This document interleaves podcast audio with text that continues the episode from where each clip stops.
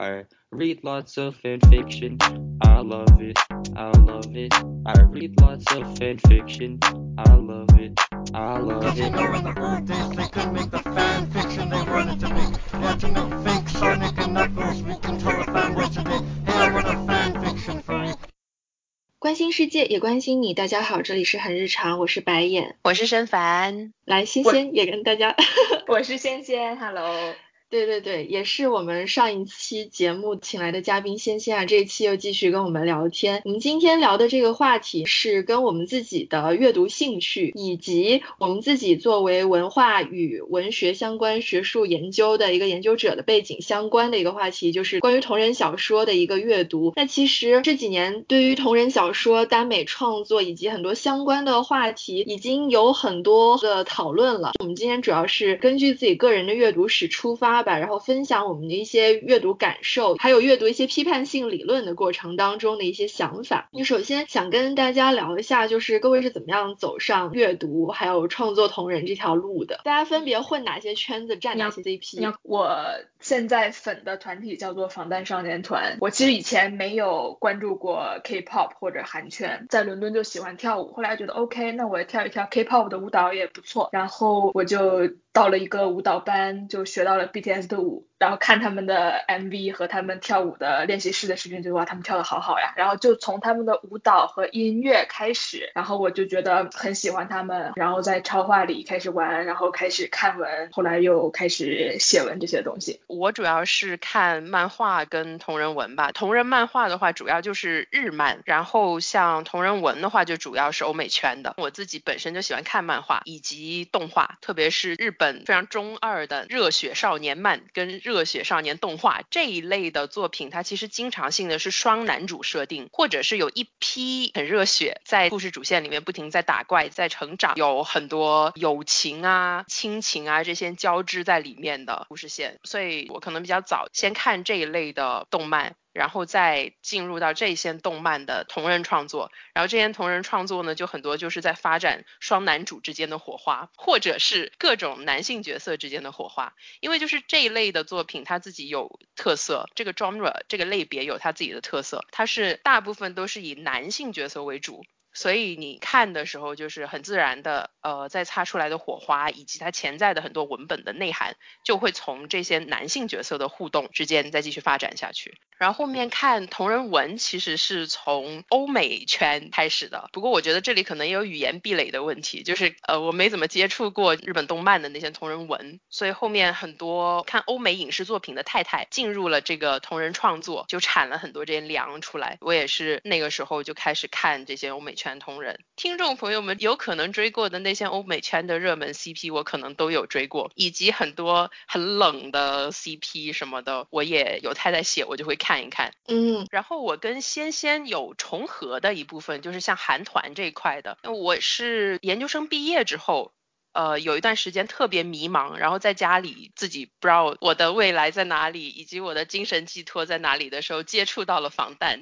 以及就是可能比较前辈一些的男团，所以当时也会有看很多那些同人创作的视频也好，有一些文也好，各种各样的物料都有消费过。但是可能我对于韩团这一块，因为不看 R P S 也不接受 O O C。 R P S 就是 real person slash， 就是说你粉真人，所以就是即使在我喜欢韩团然后看这些韩团的同人作品的时候，就是我也只把他们作为一个形象，而不是说他这个真实的这个人他就是这个样子的来看，就是他这个真人跟我所接受到的我理解到的这一个形象它中间是有距离的。然后这个 O O C 呢，就是我们去过分的去想象这个 out of character， 哦，就是 out of character， 就是你你你过度意淫，过度的诠释这个人物。所以就是可能韩团这边呢，我看的比较多的就是那些混剪的视频，而且大部分可能是打擦边球，而不是硬核的耽美向的这些。嗯嗯，所以大家可以听到我们几个人的混的圈子是不太一样的。沈凡应该是他混过的圈子最多，看过类型最杂的。我是其实我很少真情实感追星，我看同人文呃，最早是可以追溯到小学时代，那个时候算是我最真情实感追星的一段时间吧，就是我超级喜欢林俊杰那个时候，就所以我就在百度贴吧上面看了好多他的同人文，然后非常雷人的就是把他跟当时的很多当红偶像歌手什么的排列组合，有写他跟周杰伦的，然后也有写他跟阿 sa 的，反正就是一些很奇怪的组合，但我当时就很 random 的看一下，我记得哦还有他写他跟蔡依林的。哇哦，为什么没有黑笔？啊对对对对对，当时他们之间的故事大家还不是很熟知啊、呃，但这些文呢都没有肉，都很清水。然后后面同人在我的生命当中消失了很长一段时间，重新开始看同人是因为一个产出同人的一个大铺，一个大 I P， 就是叫做深入人心啊，就应该很多人也知道，然后大家狂磕里面的各种 C P 也是排列组合，我就有段时间非常喜欢深入人心里面的一对 C P， 是除了大名鼎鼎的云次方组合之外的另外一对，但是后来塌房了，就两个人不互动了，所以呃后面也没有怎么看了。就是我大多数情况下其实是蒙影视或者是文学作品里面的 C P。 那我最近的阅读取向呢，就是我站的是哈利波特里面德拉科马尔福跟赫敏这两个人的 C P， 主要是因为嗯，其实原著里面这两个人物的设定就充满了冲突跟反差，就是格兰芬多跟斯莱特林这两个学院完全就是他们之间的那种张力本身就已经很强烈了，然后我觉得这种强烈的原著的设定给同人文在创作提供了很多养料，情爱内容可以写得非常的带感了。但是就是其实在原著里面，尤其是对于马尔福这个形象的塑造，它是比较没有什么太正面的，而且罗琳本身就 J K 罗琳本身不太待见他自己创作出来的这个角色，然后他也搞不明白为什么会现实生活中有那么多人喜欢马尔福。那我觉得这一对 C P 的同人创作很大情况下是得益于 Tom Felton 跟 Emma Watson 这两个扮演者的脸，他们两个给了这两个人物一张脸，就是俊男美女加上他们青梅竹马的这个真实故事和背景，让人产生了许多许多美好的幻想。对，所以这就是我最近磕得很上头的。那呃，我在这里想问问两位，就是因为你们有磕韩团 C P 嘛，从追星的这个角度来看，你们会觉得自己是女友粉或者是姨妈姨母粉吗？我反正绝对是姨妈姨母妈妈粉那一挂的，我跟女友粉绝对不沾边。因为我经常在看这些物料的时候，基本上是不会给自己有任何代入的，而且我萌的都是男男 C P， 他们之间不会有一个我可以插足的地方，哎，就是我主要萌他们之间的互动。我跟每一个人都不一样，因为团里人多呀，所以我跟这个是女友粉，跟另一个我是妈妈粉，跟另一个人我可以是他的女儿粉。然后因为我磕的是朴智民和田柾国的 C P， 然后我单的单就是最喜欢的人，我单的是朴智民，所以我看田柾国我是一种丈母娘粉，就是跟他们每一个人都建立了一个跟我相关的关系。嗯，这是我的宇宙。嗯，那就是你们对你们自己跟这个明星的理解会影响你们对你们偏好的同人文的这个选材吗？看同人文的话，看哪一种，如果是男男的话就跟我就毫无关系了，但如果是梦女这种有女主的话，我可能会就是有一些设定就不太吃。但我其实本来看男女的也不多，我主要看文的话还是看男男。嗯，我也基本上看都是男男的，不对，我不要基本上，我就只看男男的，我就没看过 B G 的，就不会有一个女友或者有一个代入的这种角色或者这个体验在。 B G 也很有意思，因为有的人是用第一人称写，这样你就很好带，但是也有专门建立一个女主，就他写这个男的同人的名字和另一个女主那样的文，我觉得有写的非常好的，然后但我看的比较少，我自己也没办法写这样的文。这个其实我以前看那个哈利波特同人的时候，里面也有，就是有的同人文的写手他是这么样来处理就是自己跟马尔福之间的关系的，他不是把赫敏跟马尔福组 C P， 而是他有一个我直接进入，又或者是创造一个史莱哲林的女学生这样子的一个身份去进入这个故事，跟他喜欢的那个男性角色去互动。刚刚其实白燕也有提到他喜欢 Tom 跟 Emma 以及他们在哈波里面的两个角色之间同人的作品，其实我是平时不怎么看 B G 的，但这一对 C P 我也磕也吃白燕这次虽然在我的一个耽美同人宇宙里面拆了我 C P， 但是我愿意进入他的这个 B G 同人宇宙来磕这一对。这个其实也涉及到我们刚刚提到那个 R P S 跟 O O C， 就因为在我们三个之间白眼他磕他的这个哈波里的 C P 的时候也有承认到哈，就是就是还是会有这个人物形象这个演员本身的一些特质的一个带入，所以他其实一定程度上有一点点打那个 R P S 的擦边球了，然后先先又很吃 R P S 跟 O O C， 所以其实从我一个不吃 R P S 也不接受 O O C 的这个一个同人作品的读者的角度来说，我还挺好奇你们的感受，那个 R P S 跟 O O C 磕起来爽吗？请告诉我、啊、好好爽呀我觉得一个原因是因为我不磕就是作品里面的 C P， 对，所以我就是只磕真人。我在我的腐女生涯在十年前就已经开启，那个时候大家都就是看足球，然后足球里也就像男团一样嘛，都是男性，然后荷尔蒙又很爆发，然后他们也是因为有这种团队一起作战的这种感情，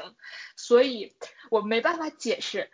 就是我觉得这个跟我的性取向也没有关系，就是看到他们两个感情很好，然后可能别人就以一种爱情的滤镜去看，我就觉得哇这样好香呀，就那样就开始了我磕真人 ship 的这个生涯。然后有一句话我觉得特别特别有意思，然后我有一个截图我在这里念一下，就是提问你觉得他们是真的吗，然后他的回答是，我磕他们不代表我觉得他们一定在谈，我只是喜欢他们的相处模式和我们能看到的他们对对方的在乎，磕 C P 并不证明我觉得他们是爱情，他们是最好的朋友，最亲密无间的关系，我磕他们但他们不是真的在谈恋爱。下一个问题，他们做了吗？回答做了就是这是完全是我复读每一句听众朋友听到这个做了他们会有自己的理解，但你问我你觉得他们做了吗，我的答案就是做了、嗯、然后 O O C 我对 O O C 的理解就是如果你不 out of character 那你的同人的创作就会很局限，那他们就是 idol 对不对，但是其实你同人的 A U alternative universe 里他们可以是医生可以是律师可以杀人犯，但如果你想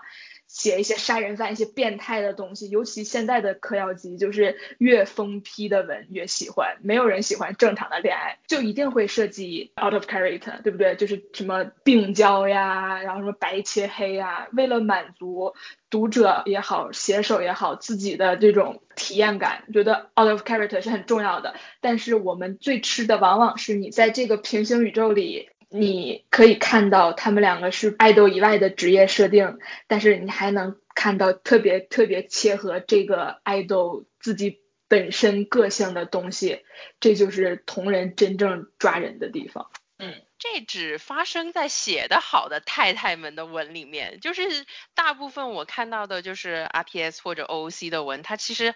就像你说的它会有很多设定，然后它完全是跟着设定跑的，跑到我都看不到说诶这个人你你一开始就是你喜欢这个明星，又或者说你喜欢这个荧幕角色，又或者哪个演员吧，他的这些某些吸引你的特质在模式化之后它就有点变味了，所以这个这可能这个是我自己的一个不怎么去看 R P S 跟 O O C 的一个初衷，但是我觉得不得不承认像呃仙仙刚刚点到了就是我们很喜欢看平行宇宙里面的呃 C P， 我就想起来哎我也喜欢看平行宇宙，我好像其实也这这么一说好像也是沾这个 O O C 这一点的。嗯，其实我觉得我一定程度上可以理解 R P S 跟 O O C， 尤其是对于真人 C P 来说，确实如果你真人 C P 你不搞这些的话，可能你能写的东西就很局限。然后我其实觉得我能够理解大家在 R P S 跟 O O C 时候的一种想象，特别是 O O C，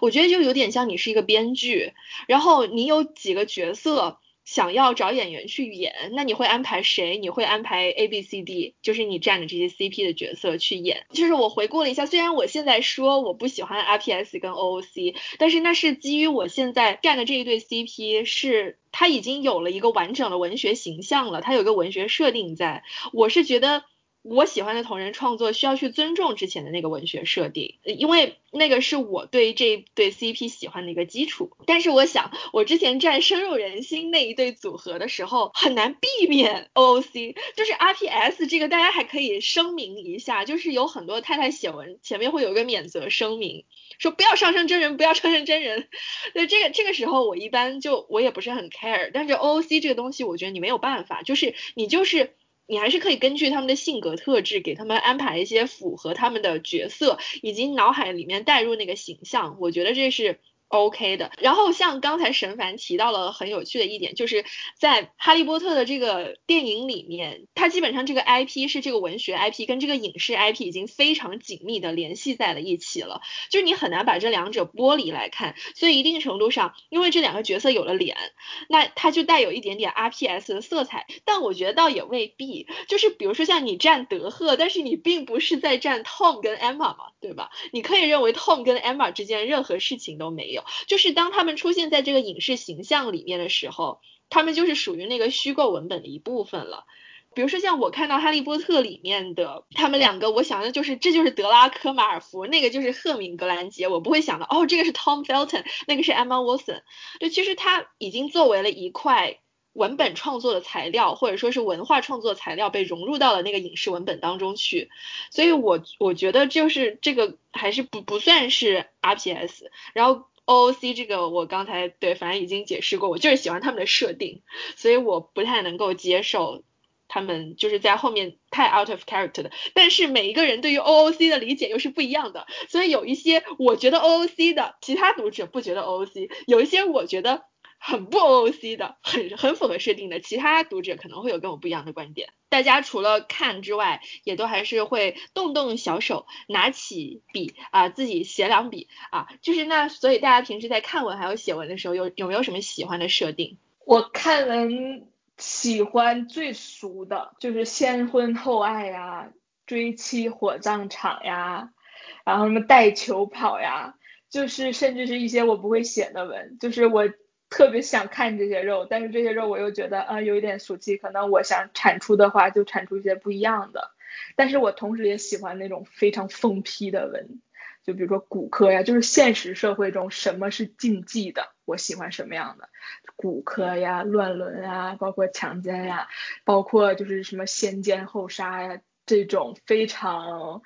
血腥加暴力然后十八禁二十五禁的文我都觉得如果你写的好我会特别吃。嗯，但是我写的话我就会有一种就是看图写话，因为饭圈嘛经常会有一些漂亮的动图呀，然后这些动图就会立刻让你有这样的灵感，你就可以写出一段来，或者是有什么点梗，就是粉丝就说啊我想看这种文啊，如果这个梗非常戳我，然后可能就会写一个短篇出来。嗯，那我自己的话就是那种职业离我很远的题材，比如说警匪或者是什么医生律师，这些我真的不太了解，或者是如果我想去写这些平行宇宙需要做很多功课的话我可能就不会去写。但是比如说校园向呀、啊、这些比较熟悉很容易上手的我可能会来写。我的话单说哈利波特宇宙以及就是它的衍生宇宙里面，我觉得最戳我的一个是战后这个设定，不论是战时还是说战后各个人物角色他需要进行一个创伤的修复，反正这两个设定是我很磕的。而且就是在这两个设定里面，不论是哈利波特主宇宙里面的角色也好，还是说神奇动物宇宙里面的像那个斯卡曼德兄弟这一对，他们两个在这个电影里面他其实是有提到他们在战时的时候角色的不一样，以及他们对战争对权力的这种态度是非常非常不一样的。所以就是我很喜欢就是看他们在同人文里面太太们去发展他们在战时的状态，以及就是战后他们为什么依然也是选择了不一样的道路。这个是一个非常特定的，这个哈利波特及其衍生宇宙里面我专门会看的这个设定。呃，除开这个宇宙之外，就是别的我就磕得百无禁忌了，没有什么我不可以吃下去的设定，只要这太太写得好。所以就同人圈里面经常就是你的三观跟着太太走，太太写什么 C P 我看什么 C P， 就是写得好的这些写手的话，他会有一帮自己的读者。当然最幸运的就是你这段时间粉什么太太也粉上了，那你就有有粮可看了。当然这种幸运的事情也不是总是会发生了。嗯，就单说哈利波特这个 I P 的话，我跟沈凡喜欢的类型其实高度相似的，虽然我们具体站的 C P 可能不太一样。就是我也很喜欢看战后的创伤修复类的，本身就是喜欢看受伤的人互相治愈的这样一个过程。而且我觉得就是在这种设定的背景之下，写性的场景可以写得非常的细腻跟微妙，所以对，这是我特别特别喜欢的设定。你还是要给人家血肉找一个合理的动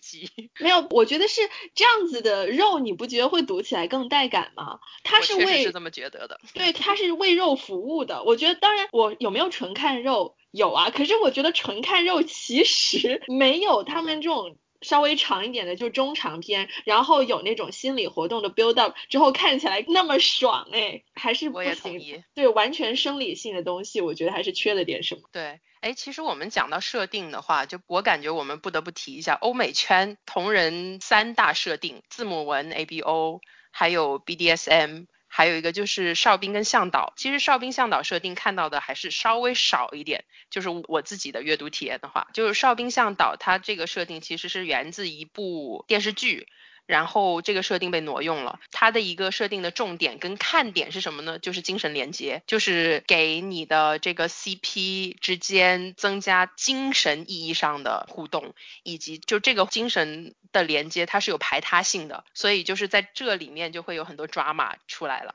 嗯、呃，像 B D S M 呢，就是这个可能是大部分人比较熟知的一个设定吧。就 B D S M 就是有捆绑束缚以及有这个服从与那个支配这个角色存在的，就这个设定也是很有意思。它里面也会有很大的一个人物张力，以及这个 B D S M 它的这个设定里面经常有很多肉，但是它的这个肉的描写它会带有一定的这种角色扮演本身所有的这个张力在里面。然后就是我自己可能在这三个设定里面看的比较多的还是 A B O。 A B O 是沿用了狼这个族群它的一个 alpha beta omega 这样子的设定，就它这个设定类比不熟悉的朋友呢，你就想象一下，就是蚂蚁蚂蚁这个群体里面它也有蚁后啊工蚁啊这一些角色的分工的。然后这个 A B O 呢，它是从一个替代了男性与女性性别的划分，以 alpha 作为一个绝对的支配者，以及类比于我们社会中的男性这个性别。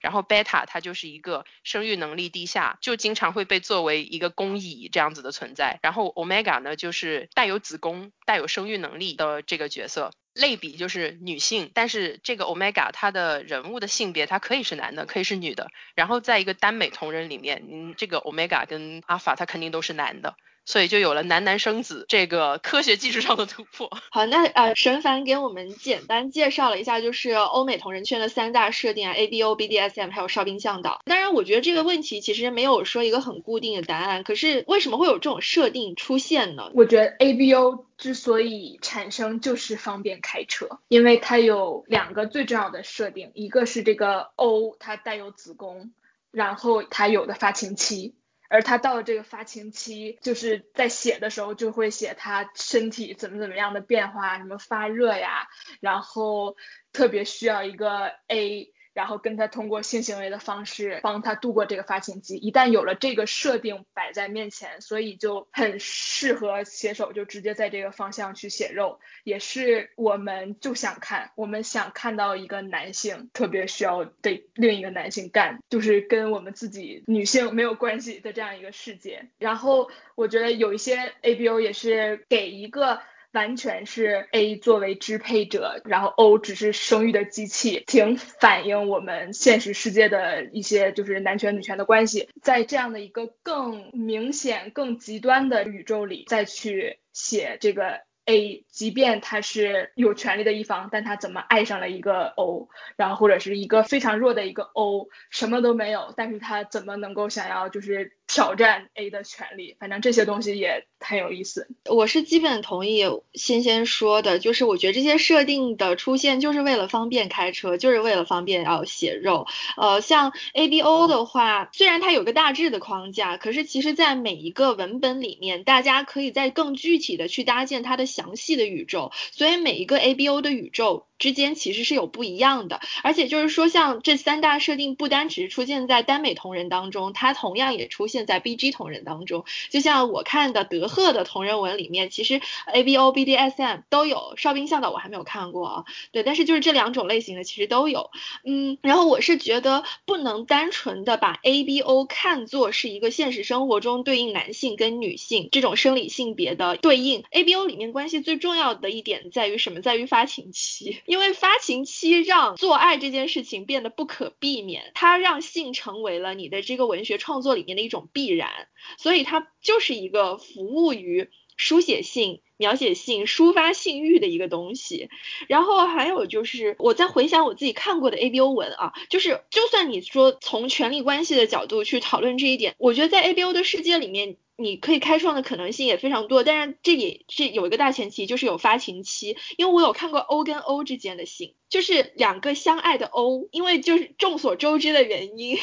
呃 O 是没有办法说那么彻底的去给自己疏导这个性呃性上面的需求的，可是没有办法，没有 A 在场，而且两个 O 相爱了，那他们用他们能够的办法来为自己为对方疏解这种性的需求。还有的就是 N 角恋，就是在一个 A 极少 O 相对多一点的情景之下，大家的这种多人就是是吧车轮战，怎么说呢，就是你很难说完全的用男性跟女性之间的权力关系去套 A B O。 大家在写文的时候里面那种关系的可能性还是很多的，还是有很多的排列组合的。对，这个确实是。不过我觉得我自己比较喜欢看的一点还是，如果这个 C P 它的一个设定是 A 跟 O 的话，虽然这个 O 它有比如说它在发情期又或者他在生育这一点上，他是相对于 A 来说他是占弱势的，是一个相对被动的一个位置，但是有有的太太会去解构这个设定，给予这个 O 一些颠覆性的一个角度去理解。比如说为什么你就觉得怀孕它一定就是弱势的呢？它一方面是 O 成为了 A 争夺的一个等于说是资源，但是另一方面 A 也需要 O 它才能繁衍下去。然后还有另外一点就是 A 它不仅通过发情期，也一直是通过性在一定程度上比 O 更有权势更有掌控力，但同时经常性的在一个社会生活的这个层面它也是就是全方位的一个主导。有的太太就会写这个O 他如何在权衡自己发情期也好什么这些人的时候，同时会给这个 O 有很多这种抗争性的特征。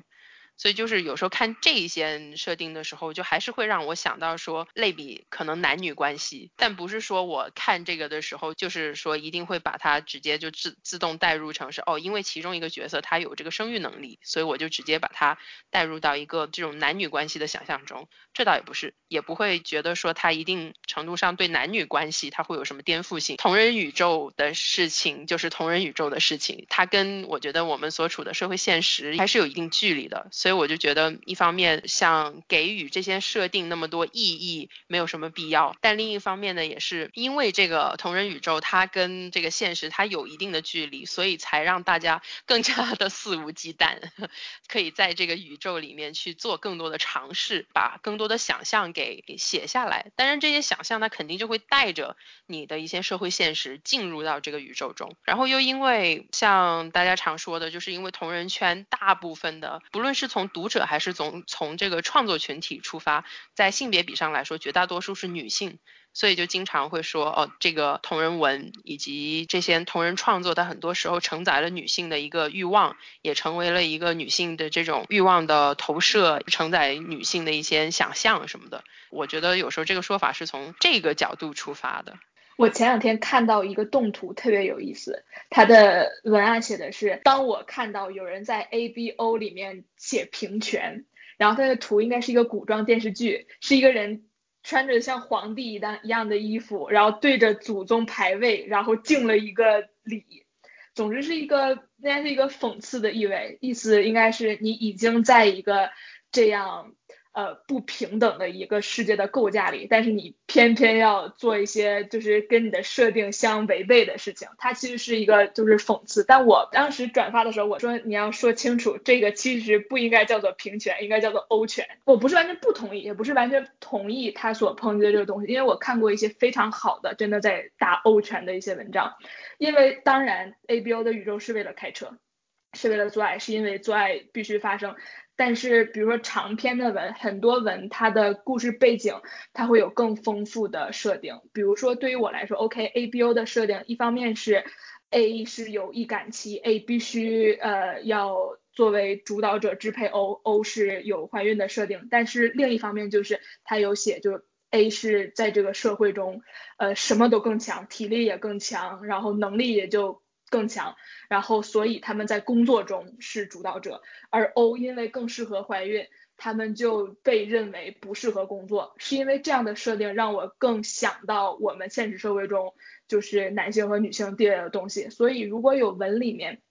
他在除了呃写肉写得很好，把 A 和 O 之间性也好爱也好写得很好之外，它能真的融入一些我们真正现实社会中女性面对的困境，然后把它融入这个文里面 O 面对的困境，然后去写一些比如说 O 成立了一个 O 权联盟呀，然后想要建一些给 O 的学校呀，然后这个 O 什么被 A 永久标记了之后，但是他觉得这个 A 不爱他，他就想就是洗掉标记这些反抗的事情。所以我觉得这些文也是很有意义的。嗯，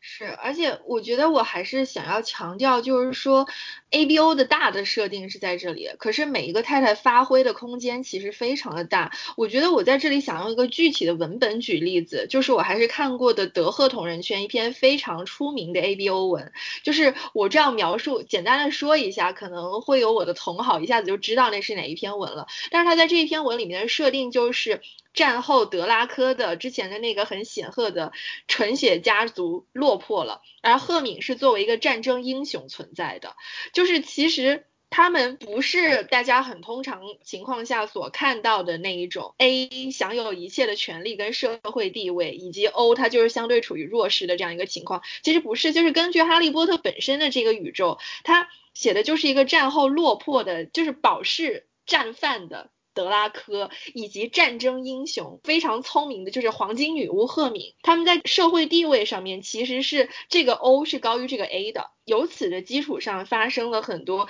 就是他们两个之间性的张力也好，然后还还有情感的张力也好，这样子的故事。所以就是说我觉得我们很难用一个大的什么东西大的框架去概括所有的 A B O 的文本。这种文其实就是有一个词嘛，叫做非典型的 A B O， 对吧？就是典型的 A B O 是我们以为的 A 是强的 O 是弱的那种，然后也有很多人还是以霸道总裁呀、啊，或者是什么追妻火葬场去写。但是现在越来越多的读者他们就觉得我为什么要框死，他们也是在已经建构了一个框死的 A B O 的设定之后再想去推翻它。就像你刚才说的 O 跟 O 想要做，那也有 A 跟 A 想要做。然后我最近在写的一篇是什么呢，是一个 A 逼一个 O 去上这个 A， 就是你当你有了一个限死你的东西你再去推翻它，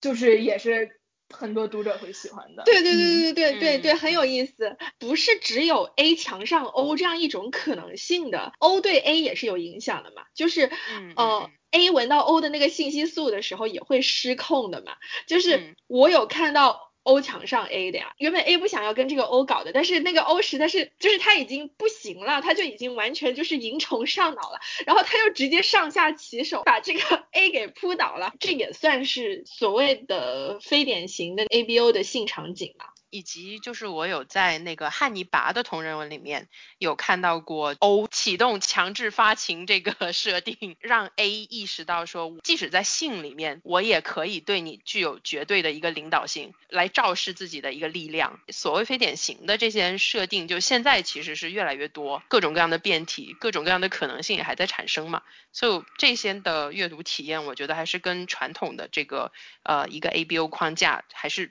比较不一样的，也更有趣一些。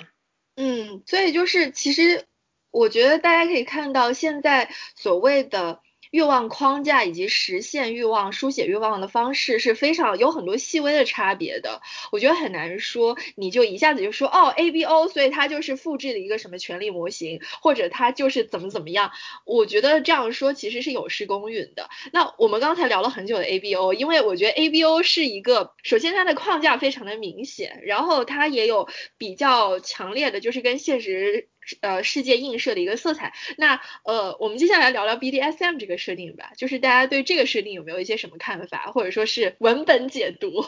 我感觉我看 B D S M 看的还是比较少，而且就是主要看的也还是以开车为多，但是这个设定也有它自己非常有意思的地方在，因为在这一个设定框架底下的故事经常会讨论说支配与被支配它的实际内涵到底是什么，又跟 A B O 有类似的地方，就比如说你像 A 你就是绝对的支配者吗？也不一定，你可以有非常多的角度去理解它。然后在这个 B D S M 的设定里面也是，因为它有一个前提是你们是知情同意进入这样一段关系，这个前提就给了所谓的这个关系里面的那个受支配者，他首先先肯定了他的一个意愿以及他的一个主体性，我是知情并且主动进入这样一个关系，并且我知道我同意说在这一段关系里面我会受到支配这件事情。我觉得我最开始是看的一个原版，然后是纯纯猎奇，就是不知道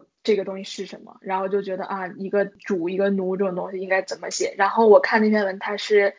真的是没有爱，就他会作者在最开始的导语就说是没有爱就是变态，他会用变态这样的词，但我就觉得很好看。就我自己是完全没有任何一个方向的偏好的，就我自己的话在性观这种是非常喜欢平等这个东西的，但是就会想看到 S M 这样的文，就像刚才沈帆说的，就是 S M 也是它是很灵活的，你零也可以当 S 然后去支配一个 M 做 E，然后就是对吧，我支配他，但是作为床上是被支配的那个人是在上面的那个体位。呃，我还是蛮喜欢 B D S M 这个设定的，但是我觉得这也跟具体的文有关系，就是我也是会看呃，我喜欢的文里面其实是就像刚才沈凡说，其实真正最终占据主导权的决定你们如何发生性行为的是 M， 然后那个 M 是可以去告诉那个 Dom 说这些是我可以的，你可以对我做 A B C D E F G， 但是我绝对不可以的有哪一些哪一些哪一些。哦，这个是一种类型，这个类型底下它肯定也有很多是互相去摸索一个边界，不论你是说我在这个性事中的一个边界，还是说你在自我的这个边界在哪里。这个设定对于我来说有趣的就在这儿，三大设定基本上其实很多时候都是服务于肉的，所以像 B D S M 它作为一种性癖的存在，你也可以在这一些文里面看到很多不一样的面貌。嗯，所以就是说我们三个基本上还是达成一个共识，就是说这些设定都是为了肉而服务的。那肉可否仅仅可以是肉，肉是否一定要承载比如说像学界也好或者说是其他人也好对他们寄予的一个政治期待？我觉得肉它绝对可以只是肉，我自己的观念跟认识也是发生了很多变化吧。就我从一开始只看清水，我就觉得他们那种对爱的描摹，对不同形式的爱的可能性的一个描摹是非常吸引我的，所以我进入了耽美同人这两个圈子。但是就是随着可能我自己年龄也越来越大了，然后后面对于性这件事情的认识经历了一个祛魅的过程吧，后面就是对于像性的描摹以及像这种纯肉文后面就有了很高的接受度。何妨呢？有什么关系呢？而且它不一定非得要承载你这个读者的期许，这个文化批评家们的期许。我觉得耽美跟同人他们都没有承载这些期许的义务，没有任何一个类型，没有任何一个文化创作是生来就一定要是具有革命性的，因为这个文本你是有一个接受的过程的，你读者怎么去接受它跟这个文本它自己本身在写什么中间是会有差别的，这很多的可能性是发生在读者接受的这个过程中。当然你这个文本好的话够丰富的话可以有很多的解释，这不就是为什么同人会存在吗？就是因为每个人在接受一个文本的时候，他会带入不一样的一个视角，不一样的期许，不一样的这些理解吧，那后面才有了就是这个原著它里面很多的这种潜力被打开了。我觉得我完全同意，而且我觉得作为读者也是，可能我今天就想看肉文，我看一个一万字的肉文，没有除了肉以外的任何东西，很细节的描写动作各个部位，那我会看得很开心啊。但是我可能看了一个肉文之后，别人推荐了给我了一个就是长篇的，然后可能构架很大的，有更多所谓的政治性的文，那我可能看得很开心啊。而且很多我喜欢的长篇，它可能就两个男主或者男女主从头到尾十几万字只有一场性事，但是它整个其他的东西又描写得非常好。所以就是人的需求在不同时候是不一样的，反正不管你想看什么样的文都一定有人写，不管你写什么样的文都一定有人看，这就是我们的快乐所在。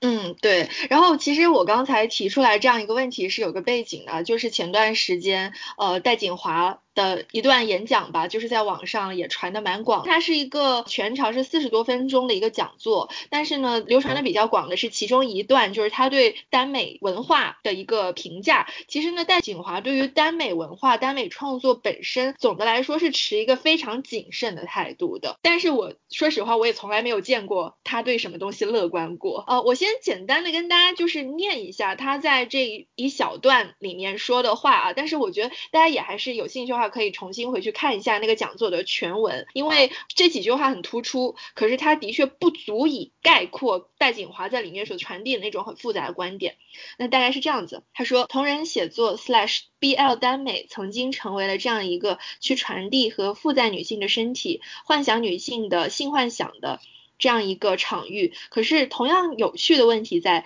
这些女性的朝向女性的关于身体的关于性的幻想当中，却与女性的身体的缺席作为重要的结构性条件。然后他还说到男性与男性的爱情之间放置了我们个人的女性的社会生命经验，那我们为什么不能在女性形象上同样放置我们的社会性自我，我们的社会性经验。我的好朋友台大的张晓红教授呃，对这个问题有一个简洁而有力的回答，说妇女解放运动两百年，风起云涌一百年，到今天女性仍然没有创造自己社会性的模板，一旦进入社会性表述的时候，女性要么就是花木兰式处境，要不然她就必须在她的社会表达当中退回到女性的模板或者女性的规范之下。我不知道大家对于她的这一段话是怎么看的。就是我觉得我一开始只看到他们截取的这个片段的时候是有点生气的，就会觉得好像回到我们刚刚那个讨论嘛，耽美跟同人它为什么一定要承载这么多政治任务，还有就是耽美同人它是相对于主流异性恋文化来说它是一种亚文化嘛，对吧，它为什么要承载一个我要去颠覆我要去重构这个主流文化的一个责任呢？这个责任从何而来？它并不需要承载这些重量，它也有它自己的一个立足之地，它也有它自己的意义在。所以我当时看到这一段的时候，我觉得你用这样一个角度去进入耽美跟同人一开始就已经戴了有色眼镜了，但是后面再去看回他的一个全文，以及就是戴锦华老师他其实在不同的场合提到那个耽美跟同人都有好多次，你再去读他的一个全篇尝试去理解的时候，你就会发现他很多时候是出于一个市场，出于一个工业，出于这些基辅文化它如何被工业所俘虏了之后给女性消费者所设定的一个位置。就是我觉得他在这一块的批评我是很能接受的，确实我觉得现在这些制作公司也好、呃、你想你像这些明星的经纪公司也好，以及嗯，就是这些推广也好，你你看到的很多就是他们俘虏了基辅这样一种本身是亚文化的产物去进行一个再生产，他把这些亚文化的东西收编到一个主流的框架里面去，然后他再向女性消费者去兜售，这不是你们所期许的吗？你们不就是喜欢看两个长得好看男的脚鸡？那我这个工业，我作为资本，我就来满足你这个消费者的这个敷衍，消费者的这样一种需求。当然我觉得从他这个角度来说，我确实也觉得就是这些作品去卖腐什么这些确实也不太厚道，而且很多时候也不是很有张力，也不是很好看。我也不是很乐于就是看已经打着这些旗号的这些剧或者作品什么的。白眼提到说他可能比较悲观，他比较保守的这一些点，我觉得也有它一定的意义在吧。但是同时我也很想去认可像我们今天所聊的这个亚文化它自己本身所有的这个生命力。就我看完这样一些讨论的时候，经常会在想的一个问题，就是一个亚文化的群体也好，一个文化现象的存在也好，我们对它的认识一定是相对于一个主流话语、主流文化去理解的。然而这个一定程度上就已经给这个亚文化群体也好、亚文化现象也好一个固定的位置了，你一定要来解释自己的合法性。所以很多人会问，哎，为什么你是腐女啊？为什么你会看耽美啊？这个潜在的一个问题，其实为什么你不去看 B G 啊？为什么你一个女直的女的你会想要看两个男的搞？为什么你不喜欢看一男一女搞呢？但这些问题我觉得其实同人也好、耽美也好，我没办法给你回应，因为每个人进入、每个人消费、每个人成为读者、成为创作创作者，他的动机都是不一样的。像我们说 A B O 这一个大的设定，它底下每一个人他自己对他的理解、对他的发展都可以是不一样的。那一个作者他的几篇 A B O 文，他都可以有不一样的一个内涵在。那你说我我就很难给你一个确定的一个答案，说哦，我我就是因为这样子所以我来看，我是因为这样子所以我成为了腐女，我没办法给你这些答案。我刚才一瞬间突然想到，就是初中的时候有看过男性写的黄文，就真的很难看。我就想了一下，女性的主体在哪里？女性的身体主体难道在我们作不作为女性角色而出现吗？不是呀，是我们在写文啊，我们女性在产出文，让千成千上万的女性开心。你管我们写什么？我们想写男男写男男，我们想写 B G 我们写 B G， 我们想写女女写女女，对不对？但我在看男男写男男的时候，不希望女性的身体出现，我不希望这里有一个女性承担任何一样社会性模板，然后怎么怎么样，我就给男的一个子宫。这是我自己作为呃写手或者是读者我最大的自主权。还有就是跟我们上一期讨论的男性视角和女性视角的那个 porn 也是有很大的相似度的，就是如果是一个男写手，他写的肉文就是非常难读，什么他会用同体还是动体啊那个字啊，然后最大白话的东西什么几下几十下然后就过去了，然后他又爽了，花枝乱颤什么的。但是女性写的性，即便是两个男性之间，他是女性想看到的是他感到怎么样的疼，然后他的身体有什么细微的差别，之后这个人怎么样抚慰他，就是我们描写的性是我们想要的性，我们想要的东西在这些文里传达了。所以我觉得没有什么比这个更女性主体的。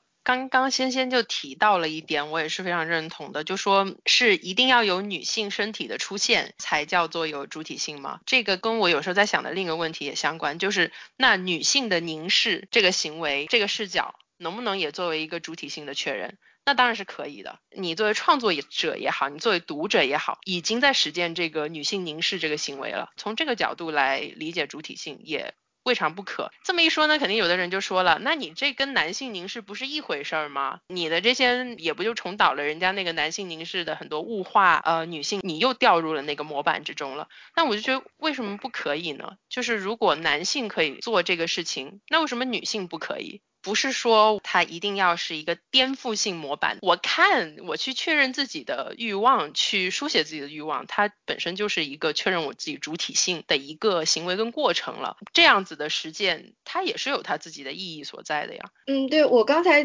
听到大家在讲的时候，其实我也是脑子里面浮现出了很多东西，我也想一点一点的回应。首先一个是我觉得我在这里没有办法对戴锦华老师的那一些批评提出我的一些什么东西啊，因为其实我觉得他本身的讲座内容也好，他写的那个文章，就是他他那个讲稿叫《后革命的幽灵》，里面对于耽美部分的阐述也好，其实我并没有能够完全理解。可是我觉得我从其他人怎么理解戴锦华老师上面，我觉得我看到一些更危险的东西，就是这种学者的产出如何又被用另一种非常微妙的方式作为抑制同人粉丝或者说是抑制同人女创作的一个理由，以及去否认同人女创作的能动性。我觉得这是从另外一种程度上是又是进入就是最近很红的那本书叫做如何抑制女性写作，我觉得这也是抑制女性写作的一种，就是他借用了戴锦华老师这样一个学术权威的语言，但是其实他们也是误读了戴锦华老师里面非常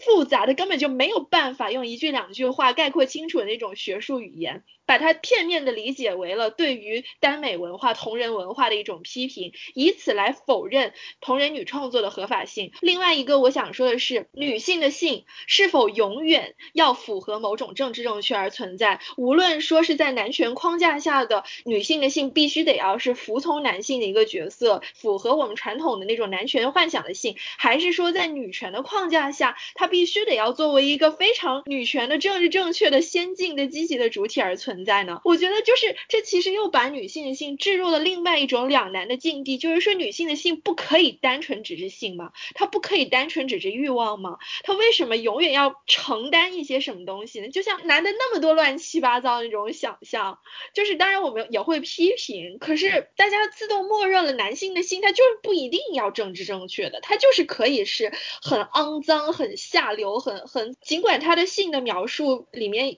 的确有一定的权力结构存在，可是你作为一个消费性的主体，你作为一个去享受性的主体，你可以不用去思考这里面的权力结构，你在那个当下你可以只是作为一个享乐的主体而存在。女性能不能只是作为一个享乐的主体而存在？我们一定要时刻抗争吗？我们一定要用某一种姿态去抗争吗？这是我觉得我对这些东西感到非常疲惫的一点。还有就像在看戴锦华老师那个讲座的这个视频的时候，我看到有一些弹幕，我觉得我会看到一些非常让我觉得紧张的极其简化以及其实极其煽动性的，比如说像通过戴锦华对于耽美或者是同人书写的一些批评或者说是不同意而得出来说其实最厌女的就是女性，这样子的一些结论，我觉得你的这个结论是从何而来的？而且说实话，就是我觉得这个时候戴锦华老师讲了很多东西，它是它是一个高度概括性的理论了。我觉得就是说，如果你不看同人作品，你不进行同人书写，你不消费同人的话，很多时候你没有不能那样子去下一个定论，因为你没有自己作为一个阅读的主体进入到文本里面去，你不知道实际是怎么样的。我们阅读的过程是非常的复杂的，我觉得你在里面看到的东西也是没有。没有办法能够概括清楚的，我们的阅读体验也好，我们阅读实践创作实践也好，就是我觉得理论啊那些东西是要让位于我们自己的阅读体验还有写作体验的，我们需要反思，可是有时候我觉得我们不需要二十四小时都在反思。嗯，以及就是我觉得我们这一通聊下来，或许可以说我们有个共识吧，就是我同人女写的东西女不女权不重要，她可以不女权，她可也可以女权，但是你让不让同人女写这件事情它是女权问题，就是你不让我写，你去删我稿，去控我流量，你去把平台什么关掉，这些它绝对是反女权的，因为你把我这个书写的一个权利给带走了。没错，没错，你取消了我书写也好，创作也好，我去阅读也好的这样一个可能性，这件事情它绝对是不女权的。我具体一个女性的写手创作一个什么东西，你的动机可以是各种各样的，你不一定非得服务于说某一种批评的模板，批评是后于创作而产生的。而且像你刚才提到的说，比如说像删稿或者说是举报什么之类的，这些事情的出现其实已经一定程度上显示出来了同人创作本身自带的一个反叛性了，就是如果说它真的是完全与主流相吻合的话，那干嘛要删呢？它还是一定程度上带来了对主流话语的威胁，所以才会出现删稿啊还有举报啊这些东西，才会有所谓的这个审查以及监管出现。嗯，这一点仙仙太太作为一个呃在中文网络里持续创作的呃写手，是不是又有什么话想要聊一聊呢？聊我脆弱的被删经历和高飞大的斗智斗勇的经历吗？前两天跟我的日本老师还聊了，就因为我经常跟他讲我同人文写什么，然后他就会问我啊，你们可以过审查吗？因为他对我经常抱怨审查这件事情已经非常了解了。然后我就给他讲啊，我一般都发图片，因为发文是一定发不出的，然后发图片呢有的时候还不够，还要把图片倒过来，有的时候把图片倒过来呢还是会被要么是直接图片挂掉，要不然是把你的微博就是限流，让他别人看不到，但是你以为他还在，然后还要把这个图片上面叠加一层颜色，画两笔，让这个图片很难被这个机器呃查到，然后这样发出去，有的时候就是还发不到超话，就微博发出来了，图片能看到，但是超超话又进不去，这样你的那个社区就顶帖就顶不上去，总之就很麻烦。然后除此之外还有一个微博上就权重这个字，就是你总是搞黄总是搞黄，你就会被盯上，你的这个号就会变废，然后之后你发文就会越来越难啊。总之在简体中文，我认为在微博这样发图片应该是最后的路了，因为你如果是在 Lofter 那样的任何简中的就博客呀这样的网址发，它都现在是你就几乎纯发文发不出，然后挂外链也甚至外链打不开，这样一个限得死死的一个状态，对，非常可悲。然后与此相对应的结果就是现在的同人文创作者都特别会自我阉割，有的超话的社区就直接说哦，你十八禁的小心开车，或者是什么强奸这样的题材就不要写，或者是比如说什么把主角写死啊，就那种变态的东西都不可以写，打字的时候比如说划两个斜线把某个字隔开，或者是做爱不用做爱用 do 然后英文字母 i， 用这样的词去求生，读者也适应这样的一个整体的环境了。所以现在的后果就是抛开文，抛开有没有人审核你这个文能不能发出去，在日常讨论当中很多读者都会把这些关键的敏感字用拼音用隔开的方式去习惯性的这么用，我觉得这个我能理解它是怎样形成的，但我觉得这个非常不健康，我觉得非常可悲。嗯，那你平时就是除了在把作品发到微博之外，还会用别的平台发吗？会发在外网的平台上吗？对，我会发在外网平台上，相当于就是备案备上。比如有哪些呢？就除了大家非常所熟知的 A O 三 之外，我的这个我发文的就是 Matters， 但其实 Matters 不是一个专门发小说的平台，这个上面它一般都是政治讨论比较多，然后很多时评啊相关，尤其是简中最关心的一些话题，很多人去呃发文，然后也会有一些写诗的这种原创创作，但是小说比较少，然后同人就更是没有了，因为它也是有标签。我在给我的文打标签的时候发现，就是我的这个团体也好，还是同人这两个字的标签下面的文章都非常少。嗯，所以我觉得呃现在不是一个大家都用的一个网站，但是是我喜欢的地方，因为我除了我自己的同人文，我其他的诗歌呀小说呀也会发在那上面。嗯，就是老福特基本上已经死了吧，就是微博已经成了最好发东西的一个地方，但是依然是关卡重重。然后所以我其实我看文基本上是在外网上看的，我发现了几个，一个是除了 A O 三 之外还有叫 Fanfiction， 然后还有另外一个也是一个专门用来给大家发很多上面有很多同人作品的叫 quotev 点 com， 就是说实话我我对这个网站不是很了解，只是我经常会看到大家在上面发文，然后其实这上面中文的作品还是不少的，还有就是有很多这个英文同人作品的翻译，这几个是我看到的比较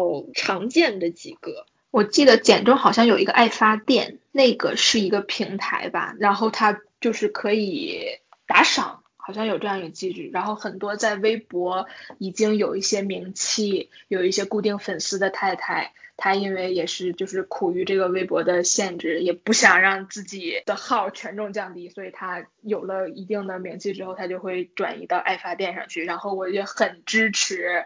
读者为为爱发电的大大打赏这件事情，我认为无论是夸奖，就是真真正正的嘴上的评论上的写长评上这种各个方式的表达你对这个大大的喜欢，你可能觉得这个大大太有名了，可能你的一个评论不是很重要，但其实非常重要。任何一个读者的一句话可能都会在某个时刻给作者非常大的鼓励，然后当然金钱上的鼓励是更有效的。嗯嗯，对，因为我们说到使用平台这个问题，我想问一下，就是你们其实平常看文是在哪样的平台上面看比较多，以及你们是看中文的多还是看英文的多还是看其他语言，如果有的话？我感觉我主要还是看中文为主，包括有很多文，如果是外文的太太写的话，也会有一些同好他会翻译嘛，就很多时候是我先看了人家翻译的那个稿，后面人家可能翻不下去了，有正事要干什么的就弃了，那我就回去再把英文的看了。我使用的平台跟大家基本上是重叠的，就是要么是 A O 三， 要么是呃随缘居，还有以前我其实有很长一段时间在 Lofter 上面追，不过现在很多 Lofter 上面的太太她都转到别的网，或者自己设了一个不老歌的连接来存档啊什么的，就分流到别的平台去了。我是在微博看的比较多，因为微博超话就是专门有我的真人 C P 的一个社区，然后上面有很多文，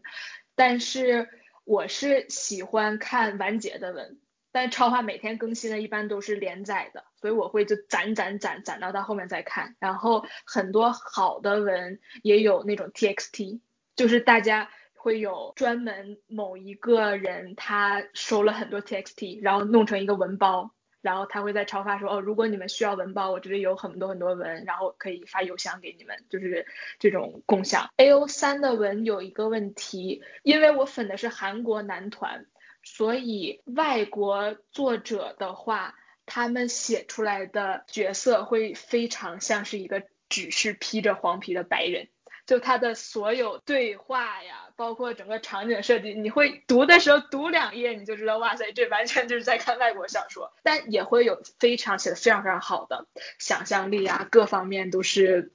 给你惊喜的。所以这种时候即便他们是披黄皮的白人，你也会觉得没关系啊，你跳出这个就是所谓我们刚才聊的 O O C 嘛，跳出他们必须是韩国人的这件事情，然后把他们当做 OK， 那就是白人角色去看，那一样很爽，该看肉还是很香。嗯，就我我自己以前也会这样子，就是会觉得说像 A O 三 上面的文，特别是外外文太太写的文的话，它基本上你吃肉是比较香的，然后你真的想要看一些更细腻的书写的话，我还是会回中文太太那边去找文。然后其实现在很多中文太太写肉也写得很不错，两边都会看吧。嗯，对，其实这里面就还是我觉得涉及到很有意思的跨文化传播的现象，以及翻译文化的转译等等这些问题，而且非常取决于你其实磕的哪对 C P。 就是因为我本身磕的是一个产自英文世界的 C P， 所以我看他们的文就大部分看英文看得非常的顺，而且就是其实在圈内比较火的文或者说是比较流行的文，大家追的太太也基本上是在欧美圈的，所以在我们这就是我的这个小的范围的圈子里面，我感觉写手怎么说呢，单纯写原创原创的也有，可是呃更为活跃的是一些翻译太太。就是其实译者在这个同人作品传播的过程当中也扮演了一个非常非常重要的角色。我还是会觉得就是从我那对 C P 来看吧，我感觉哦英文太太的车技还是好一点。英文太太很敢写，就是无论什么设定他可以把它写到写到他这个设定能写的极限。其实我还蛮期待会不会有一个中文太太，就比如说把德赫把这种原文原原来的设定是白人的角色，就把它变成一个黄种人，就搬到作为两个中国人然后去写，比如说带这种什么上课呀，什么课间操呀，打王者荣耀啊，这种我们完全跟我们生活相关的，然后写一个服务于中国读者的一个文。如果有这样特别好的文，我会特别期待。就是这里就有一个很有意思的现象、嗯、就是我发觉其实欧美圈的很多中文太太他们自己是有留学背景的，所以他们自己的一个中文书写其实是自带一定的翻译腔的。就他们的语用习惯都已已经接轨这个翻译腔了，以及他自己的很多呃喜欢写的内容也好，他会使用的设定也好什么的，他就你还是会看得出他是中文太太写的，但是他的很多世界观也好，价值观也好，他是跟着这个欧美这个圈他在走的。所以我觉得这个不同的，像欧美圈或者是那个 A C G 圈的，或者是看国内的，或者是说粉韩团的，这些他有他自己的一个语言跟生态。嗯，对。其实我们漏了两点一直没聊，戴景华老师有提到，然后其实我自己经常也会在想的，就是像同人创作里面的血腥跟暴力我们怎么去看待，以及因为除了这个什么 B D S M、A B O、哨兵向导这些设定之外，其实有很多很多挑战可能社会道德准则的设定在，但是我们还是会在写，还会还是会在磕，可是也不妨碍我们需要回头去想一想说，这些同人创作面的暴力、血腥，还有这种非常边缘化的性癖，又或者说它就是实打实踩社会道德底线的这些设定，我们怎么去看？我觉得现在的读者都是喜欢看就刚才说的疯批的东西，越疯批越好。我就觉得我们的性幻想和我们在作为读者想看什么东西跟现实的东西是分开的，就包括很多大大初中的年纪就可以写出非常丰富的或者非常血腥暴力的东西，这是一个就是想象力一个创造的过程。我觉得创造什么东西，不管它是好的东西还是黑暗的东西，都是因为这个它存在，本来在世界上这就存在，那存在我就会有人书写它。另一方面就是总会有人去说会给读者带来不好的影响，会给读者带来误导。我就想说，那世界上的杀人犯他不看任何杀人的小说电视剧他也会杀人，那强奸犯也不是因为看了什么样的小说和电视剧就去强奸了，就是真的去作恶的人还是会去作恶，不能因为会有这样的影响然后就去限制写手。所以我觉得这些东西是是要分开的。嗯，我同意欣欣说的。呃当然我个人其实没有看过非常疯批的那种东西，我个人总的来说就是在同人圈里面我看的东西其实还是蛮符合公序良俗的，就是嗯，那我觉得我也很喜欢看 B D S M、A B O 这些我都看，就是我觉得这些里面有一点很吸引我的，就是关于 consent 的这个讨论，就是说有很多东西你是否是真的在脱轨了，就是你的书写是否真的在脱轨了。我觉得我看的东西虽然说有着 B D S M 有着这些 A B O 非常疯狂的性的这种外衣，可是它的核心都是知情同意，主动发起性行为的那一方在整个过程当中不断的去确认另一方是否真的同意。呃，我主要的据点是 A O 三 嘛，我会看那些文下面的大家的读者评论，我发现很多的女性读者会觉得很多所谓的什么性感，什么是让自己觉得有性唤起的很多桥段其实都跟 consent 有关，大家觉得很很 hot 很性感那个部分并不是具体的性行为，或者说是呃这个男的那里长得有多大，或者说这个男的有多帅女的有多美，其实都不是，而是他不断的去确认的这个过程。呃，所以我对于神烦的那个问题我觉得我很难去回答，因为我没有说真的去看很多很很很颠覆性的东西，而且我喜欢的其实很多东西都是基于这个 consent。 但我其实也有喜欢就是没有 consent 的东西，就是是在文章里会是真的强奸，但是他们又有另一个叫做就主角光环，就是你作为读者你知道因为他是男主他是女主，甚至因为他是你同人的那个真人 C P 的那个 idol， 所以你知道他们的走向一定是一个他们会有感情产生，所以这个强制其实是你的调味剂，也是他们两个关系的调味剂。即便在这个强制中就是被侵犯的那个人他在这段剧情中真的是被侵犯的，他就不喜欢他，或者他就是被一个陌生人强上了，但是作为读者就是我的阅读体验我好享受好满足，我就觉得就是我好变态呀、啊，就我会觉得啊、哎、这样好不对，但是还是就是面红耳赤，会真的会喜欢，可能也是因为就我知道它跟现实生活中的性侵犯是非常不同的，就是它不会伤害他，就是作为主角他们两个甚至之后会走到一起，会有一个完美的结局，所以就觉得就是女人的性幻想也很厉害很神奇。就是我觉得我自己的感官还是比较复杂，并且在面对这些批评的时候，其实我是有自己很纠结的地方的。我不知道你们一开始看文的时候有没有接触过那个文包的时代，就是一个 R A R 的这种文档直接打包，里面什么东西都有。然后在这个文包里面，它就不会是按照你单纯的一个读者的呃，你作为读者你想要看你能够接受那些标签啊设定啊什么这样子的文才会出现在里面，而是呃，鱼龙混杂，什么都会有，所以它里面就会有一些，就是比如说我自己在选择文的时候，我不会去挑的种类，嗯，有一些涉及一些可能比较边缘的性癖，以及它涉及有很多暴力，以及就是像就是有没有 consent 这个都不在这个讨论范围内了。还有有一些是更加猎奇的一些设定，我不知道你们有没有听过所谓的冰恋，它其实是所谓的恋尸癖。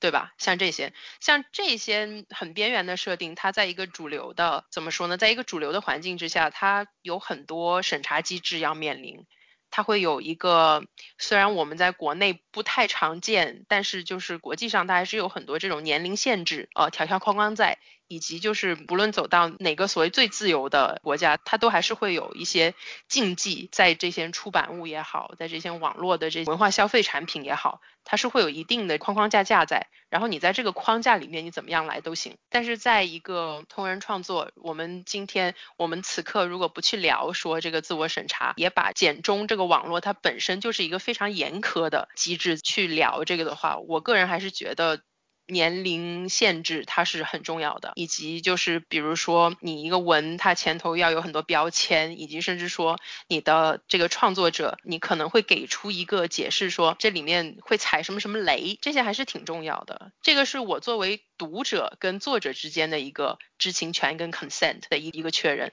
我觉得这个有时候并不是说在同人文或者在耽美作品里面它就它一定会有的。以及就是可能我看耽美看的比较多，其实耽美里面不论你说是原创还是同人也好，这种先婚后爱啊，因恨生爱啊，像先先提到的，它前头先是有暴力，后面还生出了爱，就是它比较斯德哥尔摩这些设定比比皆是。有时候你可以说哦，它因为是本身就是承载了很多这种大家很边缘的很狂野的这种想象，所以它这些内容上一定程度上会有一个猎奇这样一个走向。对，但是我在想就是这其实不只是一个同人圈的问题，嗯，这是所有流行阅读的问题。对对对，因为我想到了就是拉德威在那个阅读浪漫小说的这一本著作里面，他有提到其实很多的 B G 向的就是那些男男性跟女性的一些浪漫型小说里面都也都充满这些血腥暴力的元素。而且你要说往上追溯的话，像德古拉，当然我没有从里面得到读出来什么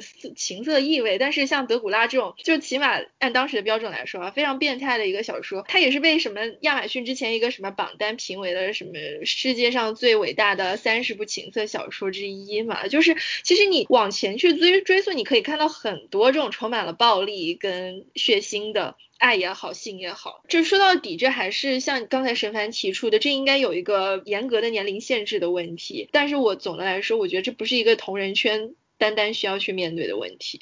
嗯，其实我提这一点也有一个由来，就是我觉得我自己有一个看法，可能不是很多人都会同意，但是我觉得同人圈跟主流的这些创作，我觉得是应该一视同仁的。就我不是说就是说什么作品它能够成为经典，什么作品它能够成为主流，什么创作它值得被推崇，不是从这个点，而是我们经常诟病的那个主流创作里面的东西，它在同人创作里面出现了，它一样不能免俗，它一样是值得诟病的，一样值得我们去反思跟讨论的。它不会因为它是同人或者耽美，因为它是亚文化，所以它好像获得了一个免死金牌，它并不是这样子的。还有就是反过来，你的主流的这些异性恋文化书写能够被允许出现的东西，为什么到了我这个同人的书写，到了我耽美的书写，你要把我作为一个扫黄的一个对象呢？我觉得这个其实是有个双向的存在的。所以我个人也不会因为它是同人也好，耽美也好，它是能够满足我性幻想也好，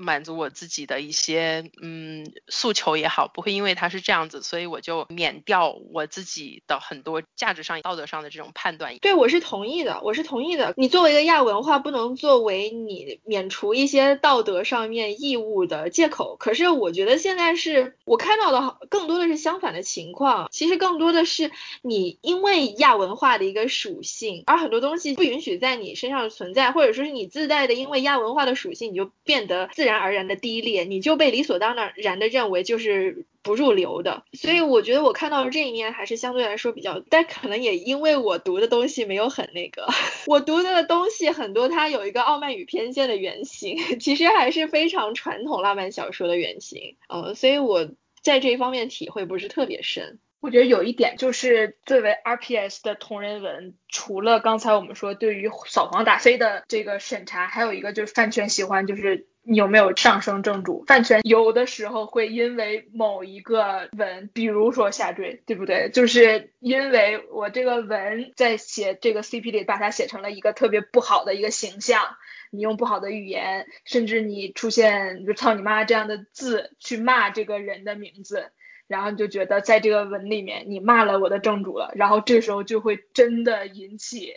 饭圈里面的就是讨伐出警。这个时候就是唯粉不磕 C P 的人可能就会出来骂磕 C P 的人，就是你是拉踩呀、啊、还是怎么样，用各种各样的饭圈用语去把我们本来作为同人女作为读者而自己保有的净土而打破了，所以这个是我特别讨厌的一个现象。对，我觉得这个也是饭圈跟同人圈它 overlap 的时候，我们其实看到都不止一场，而是无数场个人的这个粉丝跟 C P 粉之间的一个网上的这种骂架，以及就是你逆我 C P 也不行，甚至说就是我觉得现在的问题是你这个口水仗它不仅仅会是网上的口水仗，它是会到人肉扒皮去，就是直接针对你这个创作者个人，影响你的正常生活。就我觉得这一点它是搭了一个举报文化的一个车，让这个事态更加一发不可收拾。就我觉得很多时候有一个这个边界的保持，大家在这一块很多时候是没没办法达成共识的。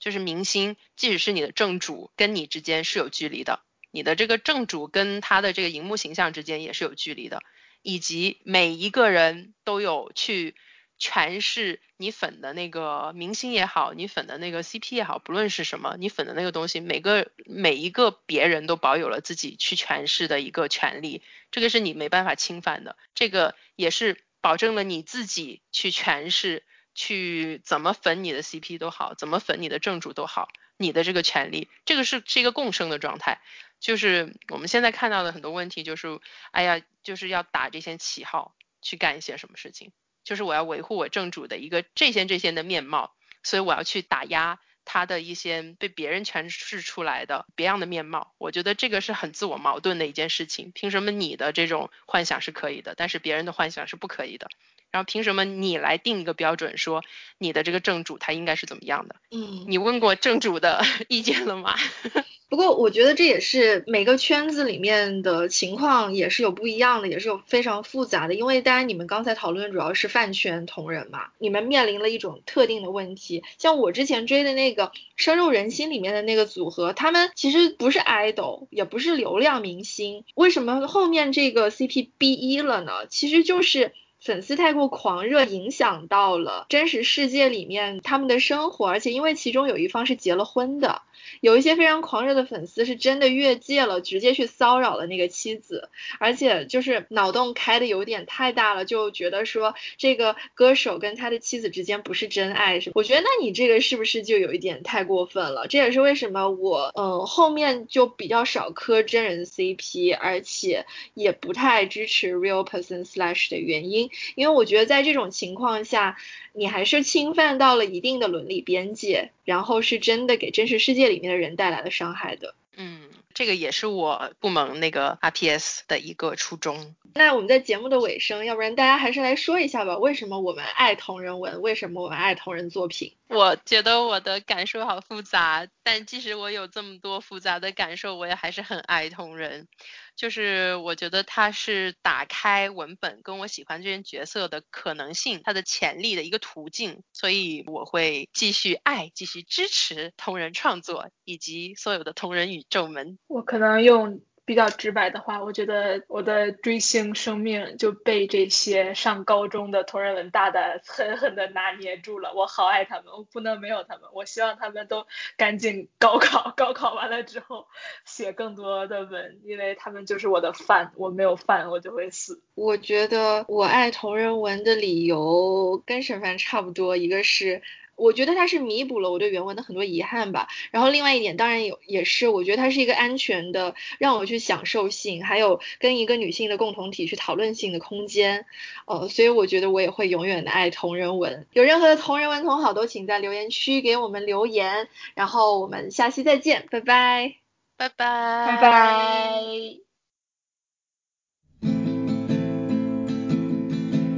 It must have started sometime back in middle school. My friends, they found this dangerous substance that they thought was cool. At first I was a good girl and said, no, I'll pass. And then one day they snuck it into science class. I've been in a state of mourning after Deathly Hallows End. So I said, okay, I'll try it. And it gave me hope again. And so I'd read it during study hall. And on the bus ride home, I'd read it on the school computers. And I'd read it on my phone. I read the more mature ones before I was that mature, cause although I didn't watch it, I sure read a lot of porn. My name is Nancy Kepner and I have an addiction. I cannot go a day without reading fanfiction. Have you ever watched a show? No other reason than you knew that your favorite fanfic author had written a fic or two. Have you frowned in disappointment when you realized that the ship that you'd shipped so hard was not big enough to have many fics? If you have over five tabs open on your phone right now of different fanfics, then you know what I'm talking about. If you read it during study hall or on the bus ride home, if you read it during lunch break when you think that you're alone, if you read it during meetings when your boss looks away, just tell me how many fanfics have you read today? I'm not sure what your name is, but you might have an addiction. Just how long can you go without reading fanfiction? My mind is so confused right now, I've read too many fanfics. I've forgotten what the fans made up and what's actually canon. I'm lost in worlds of spells gone wrong and gender bent A Us, of ships I never thought I'd like, but now seek out and choose. Crossover de-aging fics, role reversals back in time. One character's a mermaid and the other one is going blind. It's kind of sad to think about. Before it had me hooked, yeah, before I read fanfiction, I spent my time reading books. My name is Nancy Kepner and I have an addiction. I cannot go a day without reading fanfiction. I'm not sure what your name is, but you might have an addiction. Just how long can you go without reading fanfiction? My name is Nancy Kepner and I have an addiction. I cannot go a day without, can I go an hour? Without, can I go ten minutes? Without reading